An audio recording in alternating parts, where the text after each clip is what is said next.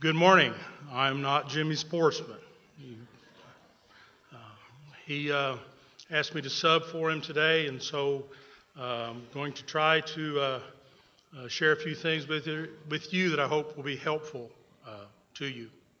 If you grew up in my generation and you were in the Church of Christ, there's a good chance for you men that you participated in the young men's training class where on Sunday evening or Wednesday evening, young men were separated from everyone else, and we were taught to uh, read Scripture, taught how to pray in public, taught how to lead songs, you know, uh, wave your hand in three quarter time or four four time, and if it's any other time, it's just up and down, you know.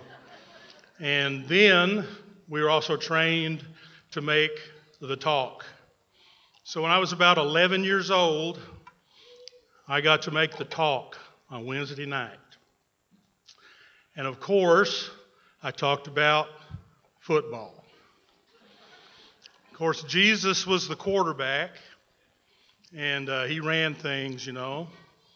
And there were these big, gigantic angels that were the offensive linemen.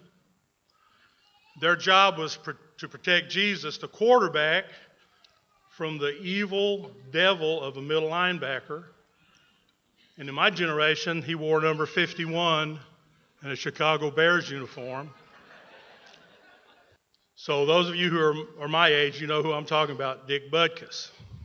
Well, after coaching for 40 years, I've discovered the middle linebacker is not the devil. The devil wears a striped shirt. He doesn't know what pass interference is. Now, if you're an official, sorry, Donnie, if you're an official, I'm just kidding. I'm just kidding, except for the part about the pass interference. The Lord spent a good deal of time teaching, and a lot of times He taught in parables. And uh, a parable is just a story with with uh, deep meaning or often more than one meaning. And I have collected a, many, many stories over the years, and so I'm going to tell you stories this morning.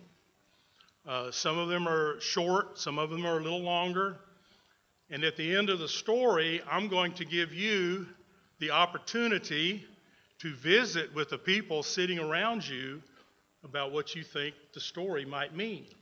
Now, Jesus sometimes left the meaning open, and sometimes he told the people what the parable meant. So I'm going to do the same thing. Sometimes I'm going to just leave it to you to figure out what it might mean.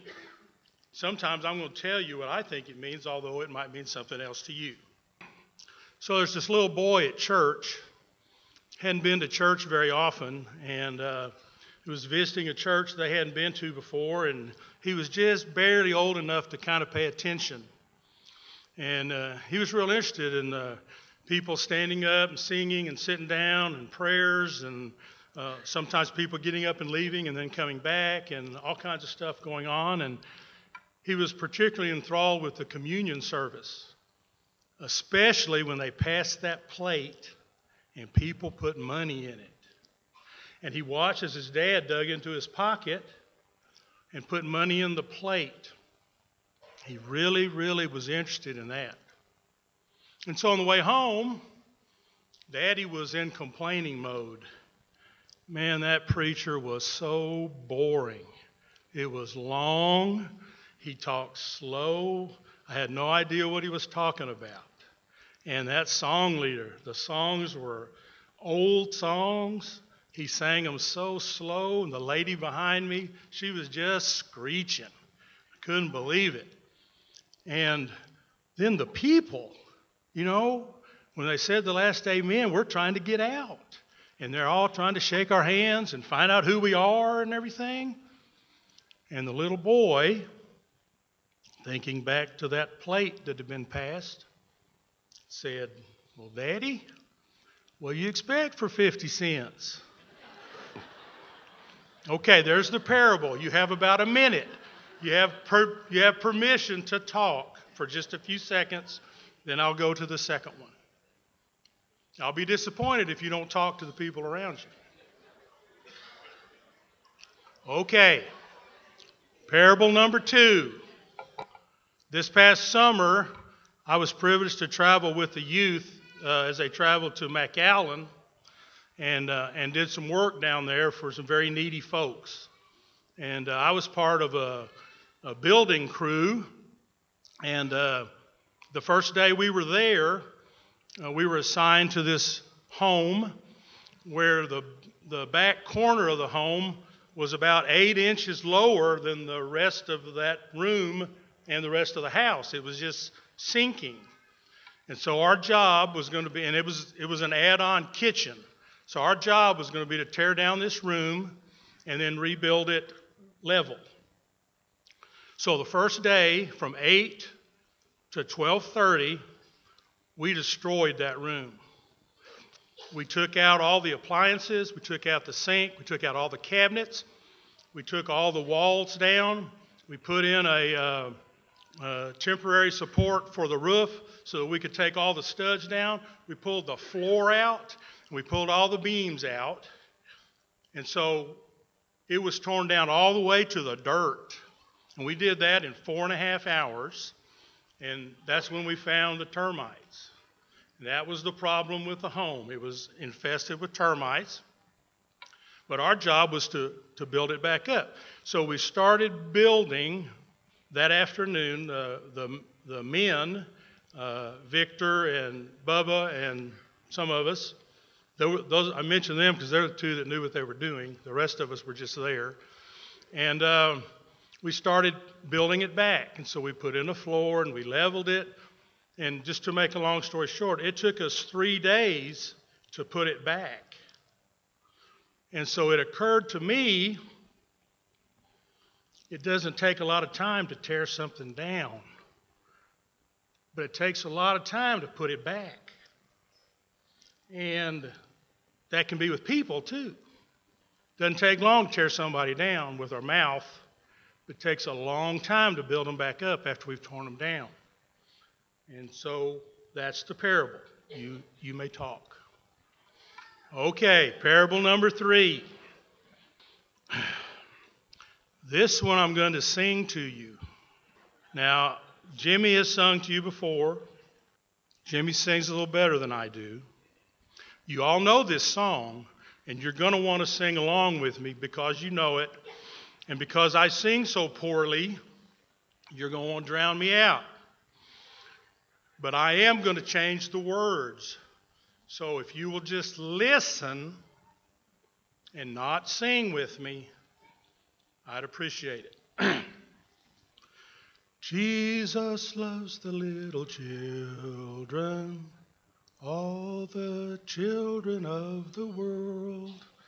White and white and white and white, they are precious in his sight. Jesus loves the little children of the world.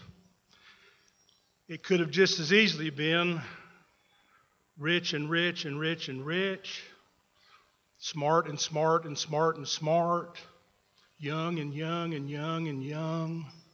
You can put whatever adjective you want in that line and change the song. Okay, you can talk. Okay, parable number four. So this bum, homeless bum, walks into the church building and he comes down, he sits down about halfway up, right in the middle of everything. He needs a bath. He's got a dirty old hat on that he doesn't take off, holes in his shirt, holes in his jeans that are not put there on purpose, holes in his boots, and smells terribly.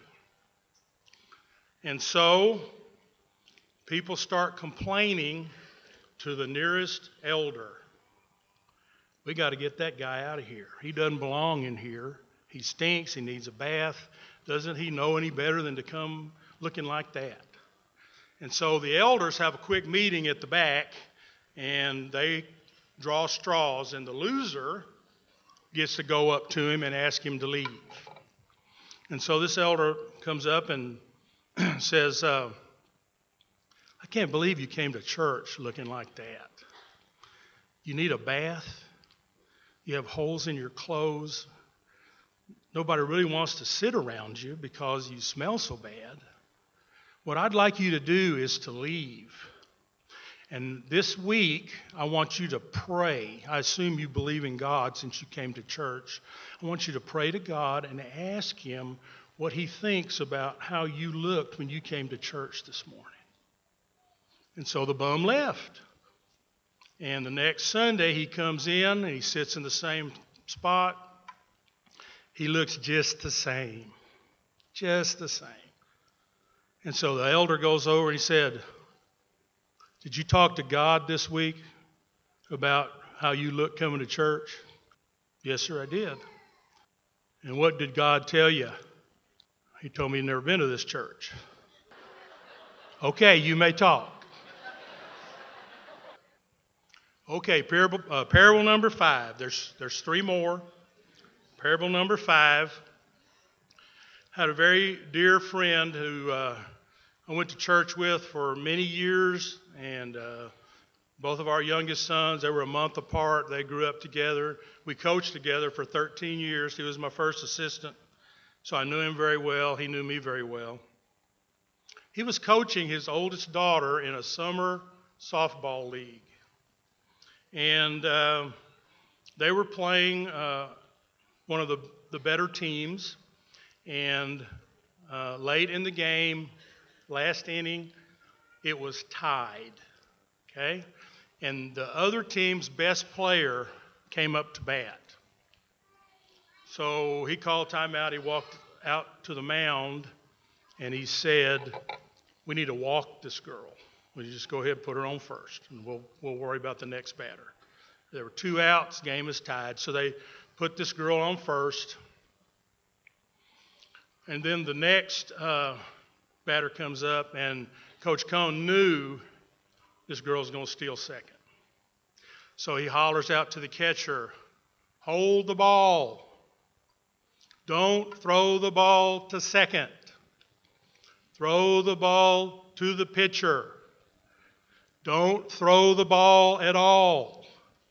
Let her steal second. Every way he could think of, he told her. So the pitch came in, the girl took off to second. Catcher stood up, threw the ball out into center field. Girl rounded second, rounded third, and scored, and they lost by a point. So Coach Cohn approached the catcher and said, Did you hear me? tell you not to throw the ball to second? Yes, sir, everybody heard you. Then why did you throw the ball to second? Because my mama told me to. Okay. Now, you can get in trouble with this one. Uh, the last time I did this parable, I asked uh, one of our uh, youth classes here what that meant. And uh, his answer was, well, the mama was the devil, and that's really, it's really not what I intended them to get out of it. My first inclination was always do what your mama said. You can go a lot deeper than that and say, um, you're going to hear different voices telling you to do different things. And one of them is maybe the Lord, and one of them may be your best friend, and you're going to have to make a decision as to what you need to do. So, anyway, uh, I'm not telling anybody that your mama is the devil, okay? Okay, y'all can talk. Okay, parable number six. Before there were shopping malls, there were things where people went to shop called shopping centers. And all the shopping centers had an outside door, and they usually had an awning where, at least if you were window shopping, you would be in the shade. And uh, I was, oh, 12 or 13, and the other thing that I loved besides football was cars. I loved cars. So I'm walking along this shopping center uh, with my mom, and here comes this red and white 58 Chevy. I'd seen it before, but I couldn't take my eyes off of it. It was red with a white top, was a two-door coupe, had white pinstripe going down the side, had chrome reverse wheels with baby moon hubcaps, big old wide tires, raised white letters on it, dual exhaust coming out the back, so it just kind of rumbled. It had alternating red and white tuck and roll leather bucket seats, had eight track tape up under the dash. It was a fine ride, I'm telling you. And so I'm walking along watching this Chevy, and I walked into a pole. I had a knot on my head about the size of a tennis ball. When my mother quit laughing at me, she said, Boy, you need to watch where you're going and go where you're watching. So there's the parable. See what you get out of that. Okay, last one. I started with a football story. I've got to end with a football story. Those of you who um, played in the 60s, uh, you may remember that not only did we not get water, coaches of that era actually thought water was bad for you. Thought it was bad for you.